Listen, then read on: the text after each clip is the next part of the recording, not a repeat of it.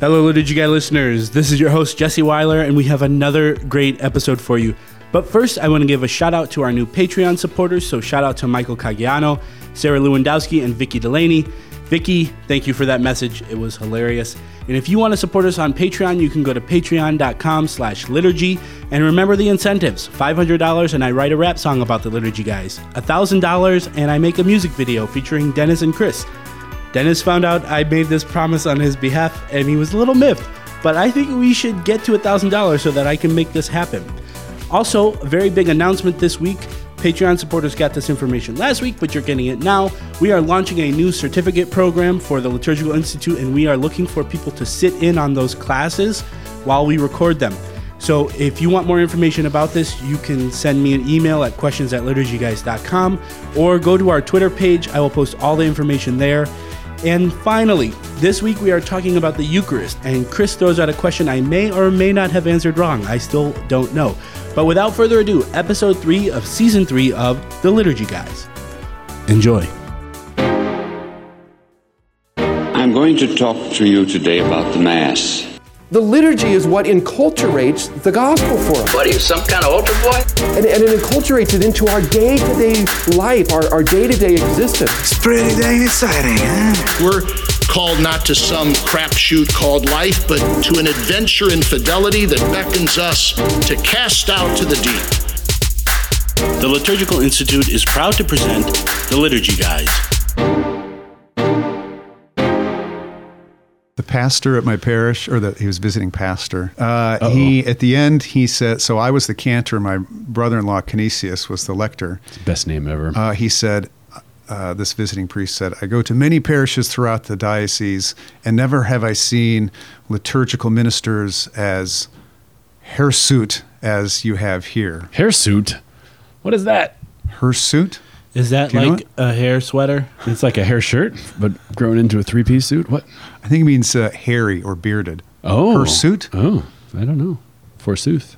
I guess I should have looked it up before. I... Speaking of bearded and hairy, if you want to support the podcast, Oh, yeah. go to Beard balm. beard yeah catholicbalmco.com slash liturgy and anything you purchase at that page we will get a kickback which It's would be amazing B A L M. We're- This is not liturgy terrorism. Yeah. li- Liturgy Whoa, bombs. whoa, liturgy whoa. balm. Do you use that stuff, This is Chris? mid- no, well, Jesse brought me some today, I think, right? no i didn't but oh. i'm i'm getting i'm on it i'm getting it I'm not- tony vacinda said he would send some so i gotta get it from him okay. all right anyway You have some intriguing idea for us today, Chris. Well, I've uh, I don't know if this is a, a interesting question or a stupid question or an insightful question. i'm gonna publish this podcast anyway so even if Yeah, it's just bad, go we- with it? yeah Mm-hmm. just go with it Okay, all right. Uh, Jesse and Dennis, if you could do one of these two things, which would you do? I mean, if circumstances were such that you this is that you had to do one of these things. Okay, what Okay, one, you go to mass and participate in the Eucharistic prayer, but then you had to leave early and you didn't receive communion. okay Or uh, you were able to, um, let's say, go to a church and not go to mass, but receive communion from the hands of the priest or Sneak deacon in at outside the of mass. Dei. Yeah. So what it boils down to is uh, which is more effective and efficacious to participate in the Eucharistic prayer without communion, or, Or the rest of the Mass. to receive. Uh, uh, yeah, but for this for this uh, first question, we'll just boil it down to that, or to receive communion but without participating in the Eucharistic prayer or the rest of the. can i ask a qualifying question Is it Sunday? is there a right answer No. okay so i'm not gonna See, look so- stupid no, so no it's matter- kind of it's kind of a false question, but I bring it up for this uh, for this reason because it is uh, it's not just a kind of a wonkish type of uh, theoretical type thing. Uh, okay. Because Tell me uh, for a couple of reasons. One, I received uh, a, you know, a call from a from a pastor this very week about um, he had someone in his parish who because uh, her job started at a certain time, just simply could not stay until the end of mass. But this person could come back after work and receive. I mean, was this was this okay?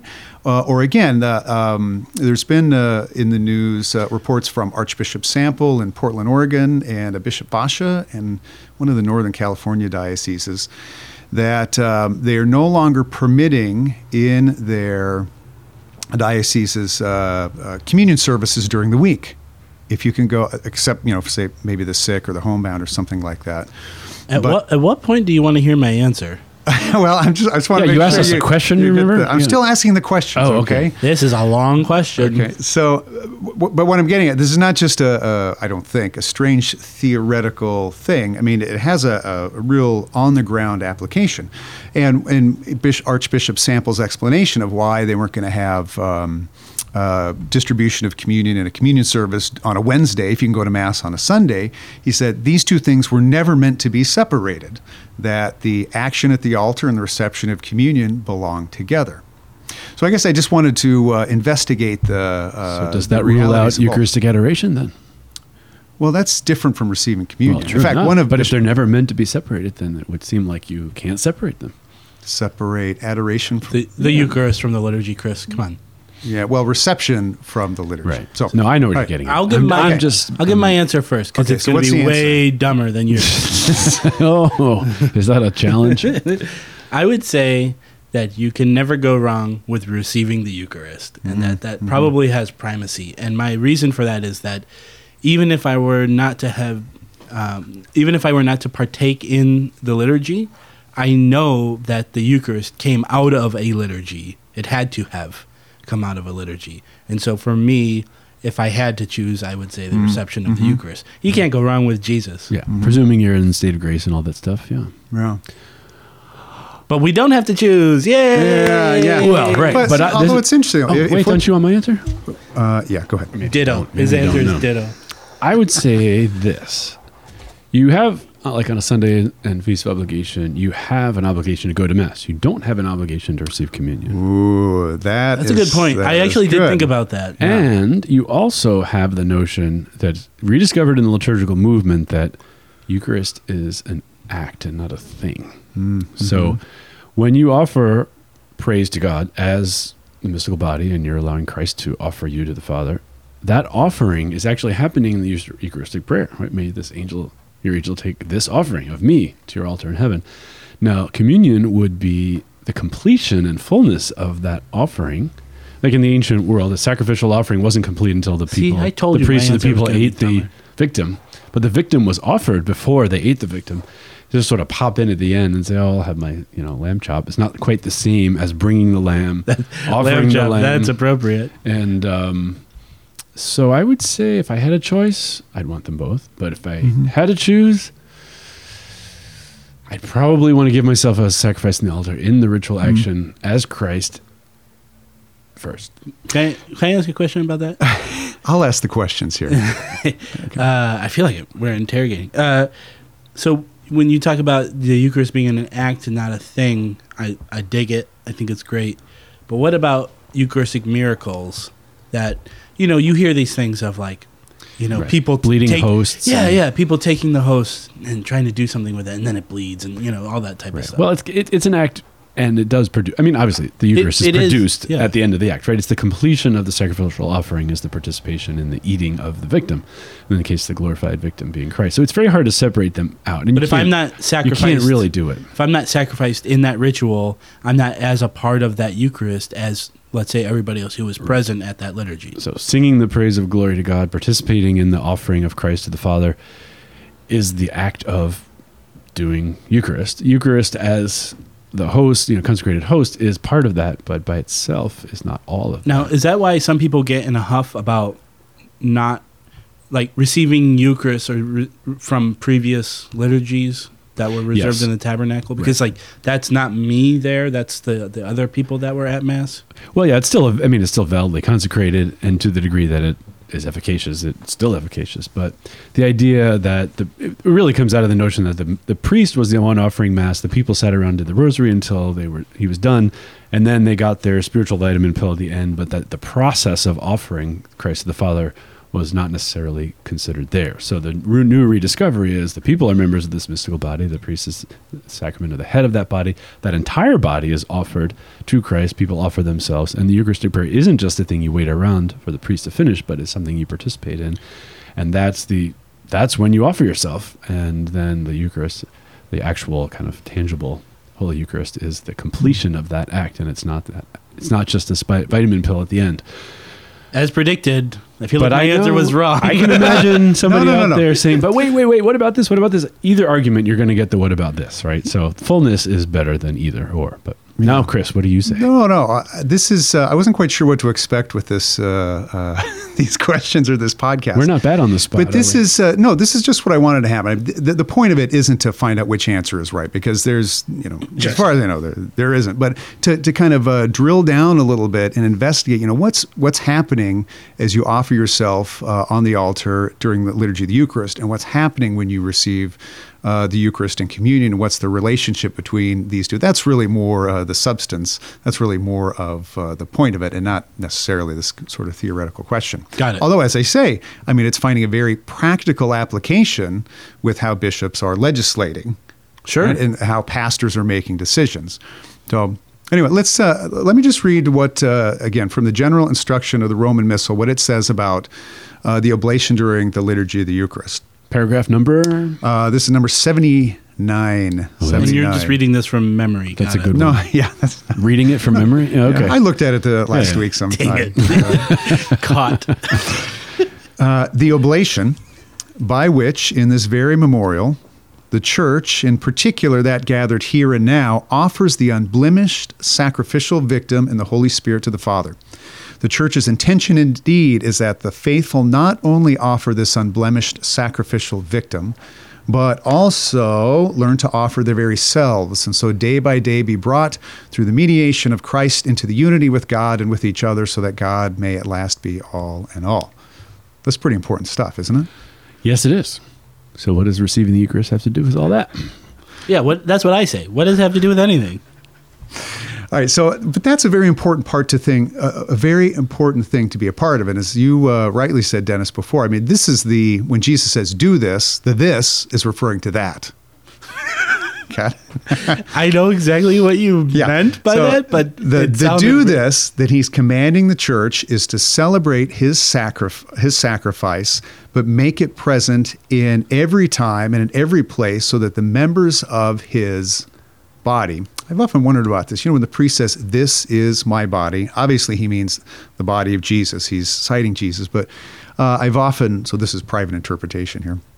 I mean, his body today is the church, and when when he is lifting up the host and he's saying these words, "This is my body," that's got me thinking that it's not just his body, but it's his mystical body that you're a part of and I'm a part of, and so the this body is now all of our own sacrifices that we're joining to that of Christ to be transformed and divinized as a gift in the Holy Spirit to God the Father. Right. And the Western emphasis has been on when is the Eucharist confected? When can you see it? It's held up for adoration or, or for being viewed.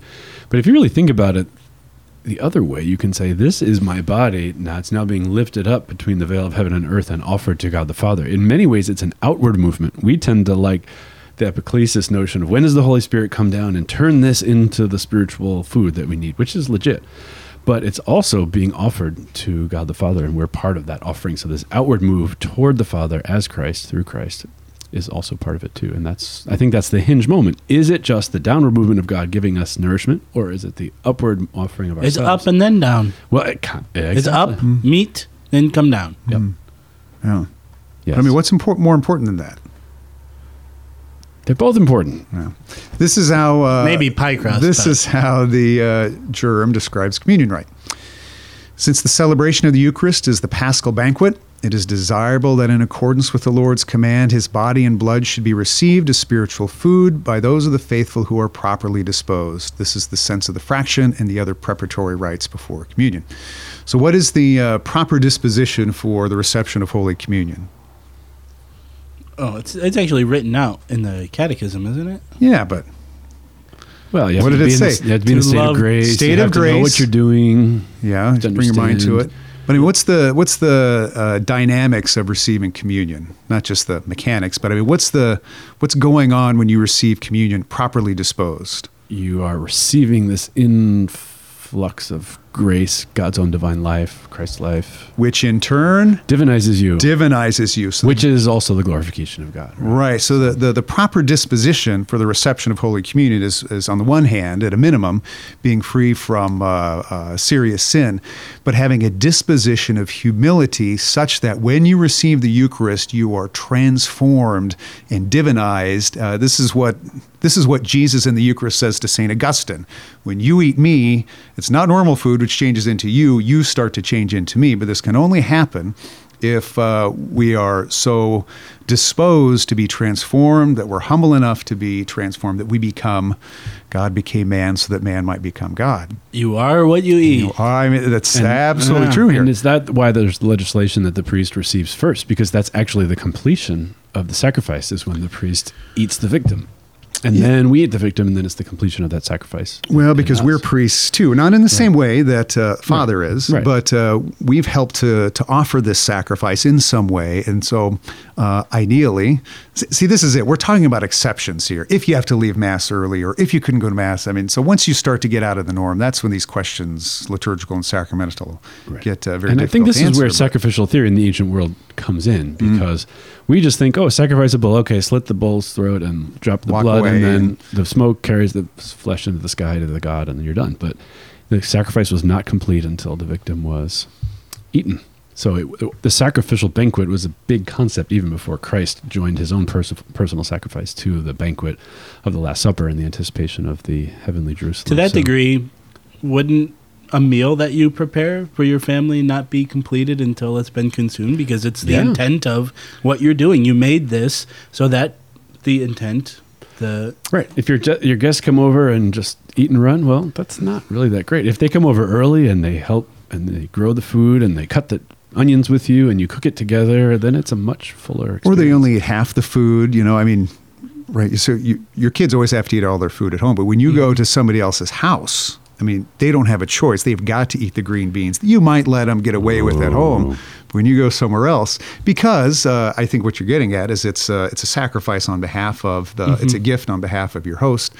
But even uh, this is, I think, a. am having a bad memory of, of green beans. no, well, no. I was invited to someone's house for dinner. Uh, well, they remain nameless, not you or Jesse, and they served me the white meal, the white boiled meal. So they had four or five little kids, and they had chicken that had been boiled in water, no salt, no pepper, no anything. Cauliflower that had been boiled in water, no salt, no flour, no cheese. I can't no believe Kevin did this. and you. white rice with nothing on it, and it's like white this, white that. Mm-hmm. And I didn't, I don't really like cauliflower. So, would you like some cauliflower? Said, no, no, thank you. I'm not really a cauliflower person. And they said, well, in our house, we eat everything we serve. I said, I'm the guest. Eat your own blankety blank cauliflower. So it's become one of the infamous meals of my life. Louis Bouyer even suggests that initially, because there's, you know, what is sacrifice is a very difficult question to uh, to answer. But he says a meal was the first expression of sacrifice because the things before you, you didn't invent. Yeah. I mean, you put a seed in the ground once and something happened, and all of a sudden you have an ear of corn or something like right, that. Which you could sell, but instead you give it to your friends. Mm. Invite them over. Uh, well, yeah, you could say, "Lend me your ears so I could well, well, eat more corn." Come over for Thanksgiving and a ten dollar cover charge at the door. No, you have to. You give away. Yeah, and the rest is yeah. gravy. All right, but to, but to eat a meal is in, in, itself, according to Bouyer, essentially a sacrificial uh, action as well. Mm. Anyway, um, I sacrifice a lot. but uh, I think uh, you know this. Um, you know the discussion is good because it, it, it, helps to put some some finer points on what you know on, on, the greatness of and the activity and not the passivity of offering a sacrifice along with the sacrifice of Christ through the hands of the priest. I mean that's what that's what we're called to do in the oblation, but also uh, its connection to and the greatness of the worthy reception of Holy Communion. So uh, maybe just a couple uh, uh, thoughts before we conclude. Uh, Bishop Vasa, back to this, uh, these two bishops who have again citing the legislation from the from the magisterium, they're saying that there is no reception of Holy Communion during the week outside of Mass, right? Because they they're, they're trying to bring, I think, in their pastoral practice, these two things, the oblation and the reception, back into their proper relationship. Then why do we have a right for receiving communion outside of Mass? Yeah, that's the that's the well. Uh, okay, first first of all, most of the time that's for the sick, the shut-ins, the homebound, the imprisoned, those who don't have access to mass. People on ships in the Navy who don't have priests on the ship with them, for instance. Yes, yes. On the other hand, Dennis, there is a right for the celebration of the liturgy of the word outside of Mass with the distribution of Holy Communion. Oh, that's what I was thinking of. Yeah, so it the there there is that you don't have to be sick. I mean, you can you know you don't have to be imprisoned or on a ship. It, it's a normative right. But this is what um, this is a document called Redemptionis Sacramentum. This is Mm-hmm. Bishop Vasa will cite this.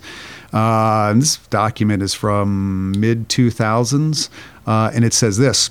It says, if Holy Communion is distributed at celebrations of the Liturgy of the Word, uh, the diocesan bishop, to whose exclusive competence this matter pertains, must not easily grant permission for such celebrations to be held on weekdays, especially in places where it is possible to go and to the celebration of the Mass Ah, either before or after, right? Not So- just the closest parish, but there might be a parish 10 Right, minutes so- away that's having Mass. Well, yeah, but he, this is even saying if uh, if there is going to be mass on Sunday, this next coming Sunday at St. Mary's, then the bishop should only give permission after much deliberation for the distribution outside of mass on a Tuesday or something like that. Right. So, uh, yeah, you have this kind of uh, tension that the legislation is trying to deal with exceptional cases, but the point I think in all of this is uh, is the relationship and the excellence between these two aspects of the Eucharist.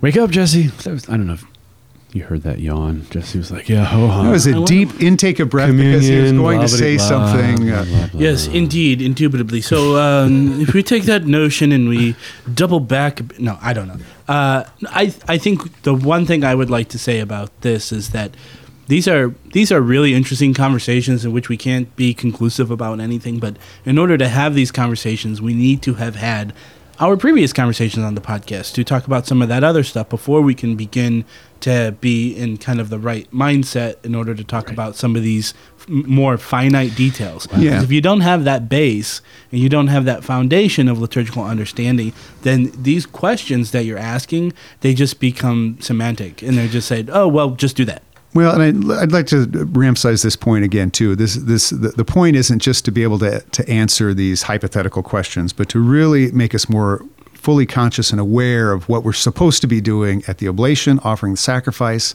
and what we're supposed to be doing at receiving communion. That's really, I think, what's at right. We're asking a question not to get an answer, but to find out what what is the base of the, Hmm. the question So itself. I would say when you are at the Eucharistic prayer at Mass as a layperson, are you paying attention? Are you saying yes? I you- offer sorry, what'd you say? Are you paying attention?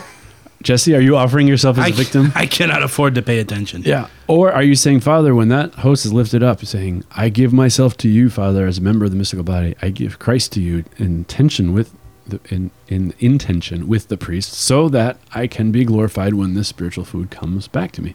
That would be a full partic- mm-hmm. participation in liturgy, not simply saying, "Oh, well, making the Eucharist is Father's job because He's ordained, and it's not my business until I receive communion." And after you receive, just on your way back to your pu- your prayers, just Jesus, make me like you. Jesus, turn me into you. Jesus, turn me into you. Jesus, turn me into you. I mean, that's the that's the whole point of the reception of Holy Communion. But it can't happen if you don't let it. All so right. let it, Let it. let it. Let it be. Let it be. All right. Thanks, With Chris. That was a good wisdom. question. Okay, good. Thanks. That was our liturgy You're both question right. for the week. So, uh, We're both right. High five. Okay, got it. but who was more right? Ah. I was smarter sounding anyway. It doesn't, doesn't take much. So you guys know that we love the Liturgical Institute and we love everything that we do here. But you know who else loves the Liturgical Institute? Yeah, Bishop Robert Barron. And guess what he has to say about it? Well, I've known the Liturgical Institute from the very beginning. I was at Mundelein on the faculty in 2000 when it started. I knew Monsignor Mannion very well, who was the founder. Uh, Dr. McNamara, who was with him from the beginning, I've known. We become good friends. I've spoken many times there. I've known all the faculty members. I've known many of the students. So I, I know from the ground up what the, um, the LI does. And they introduce people into the beauty of the church's intellectual tradition and liturgical tradition. And um, I don't know in the country a better place to go to get immersed precisely in that aesthetic dimension and the intellectual than the LI. So, you know, I'm a big fan. Mail call! Mail call! Oh, Moses, Moses, why do you question me? Why do you care? Today, we have a similar debate over this. Anyone know what this is, class? Anyone? This question comes from Joseph. Joseph says, There is a practice in my parish that I question. Those who are not receiving the Eucharist proceed to the priest with their arms folded across their chest to indicate they aren't receiving the Eucharist. The priest proceeds to bless that person. That person exits the reception line. Question one When did the practice start in the Catholic Church? Two Is it illicit? Is it illicit? Three If it's illicit, why hasn't there been a, an end put to it? Um, Joseph, I have the same question because I've actually heard priests say, if you are not receiving the Eucharist, please come forward and cross your cross your arms on your chest. I think because that's easier to say than if if you are not a member in good standing with the Catholic Church, uh, you are not uh, permitted to receive communion. So just out of ease, I I don't know. That's not to prevent guess. people from feeling excluded if they're Mhm. not ready. I think there was some sense too at some point that people were kind of feeling forced to go to communion because everybody was going, and if you were in mortal sin, Usher stands at the you end of the might pew feel and like pressure to receive when you're not ready. is it is it illicit? Well, it's not prescribed anywhere in the books. In fact, in some particular cases, um, I can think of one bishop who said he, he doesn't permit it, but when when someone comes forth with that posture, he doesn't give them a blessing. He says, "Receive Jesus spiritually in your hearts," sort of fostering a spiritual communion in that person, uh, so that when the time is right, whether because the kid is five years old or the person is uh, not in a state of grace or something, to cultivate a desire for the reception of Holy Communion under the right circumstances. So I, I, bishops can handle it differently, but no, it's not. Uh, it's not a practice that's prescribed or directed anywhere in any of the liturgical books that I'm aware of. And it's a redundant blessing, right? Because they're going to get the final blessing Like anyway. a few minutes later, right? Yeah. Yeah. But then you see people bring their babies up, and the priest gives the baby a little blessing. I've had extraordinary ministers bless my children. Yeah, they're not supposed to do that. And I've been instructed as an extraordinary minister of Holy Communion way back when that somebody comes forward with their hands crossed, that you say, um, you put the sign of the cross on their head and you No. say, May the Almighty God bless you, Father, Son, Holy Spirit. No, not I- I not mean, according I- to the theology of No, blessing no. as outlined in the introduction to the Book of Blessings. Yeah, I'm just, I was just doing what I was told to do. So, um, So no le- no legislation about it really, other than people who are opposed to it come up with their reasons, and people who are for it come up with their reasons. Um, but I guess the basic thing is, if it's not in the book, it's not meant to be encouraged, right? Well, and if you think about a theology of blessing and other, you know, and the other um, movement of the Mass, and it's incongruous with those things. Sure. All right, Joseph, I hope that uh, answers your question. And if you have a question for us, you can email us at questions at liturgyguys.com or tweet us at liturgyguys or tweet Dennis at whatever Twitter. D Macadee Macadee. Yeah, nobody will ever do that. Anyway, thank you and God bless. The Liturgy Guys is produced by the Liturgical Institute. If you like what you've heard today, like us on Facebook and follow us on Twitter. And be sure to check out liturgicalinstitute.org to discover more about our degree programs, public events, and publications. Refresh your soul and renew the church at what Bishop Robert Barron calls one of the very best places in the country to receive formation in the Catholic liturgical tradition. Ah. Now that's a podcast.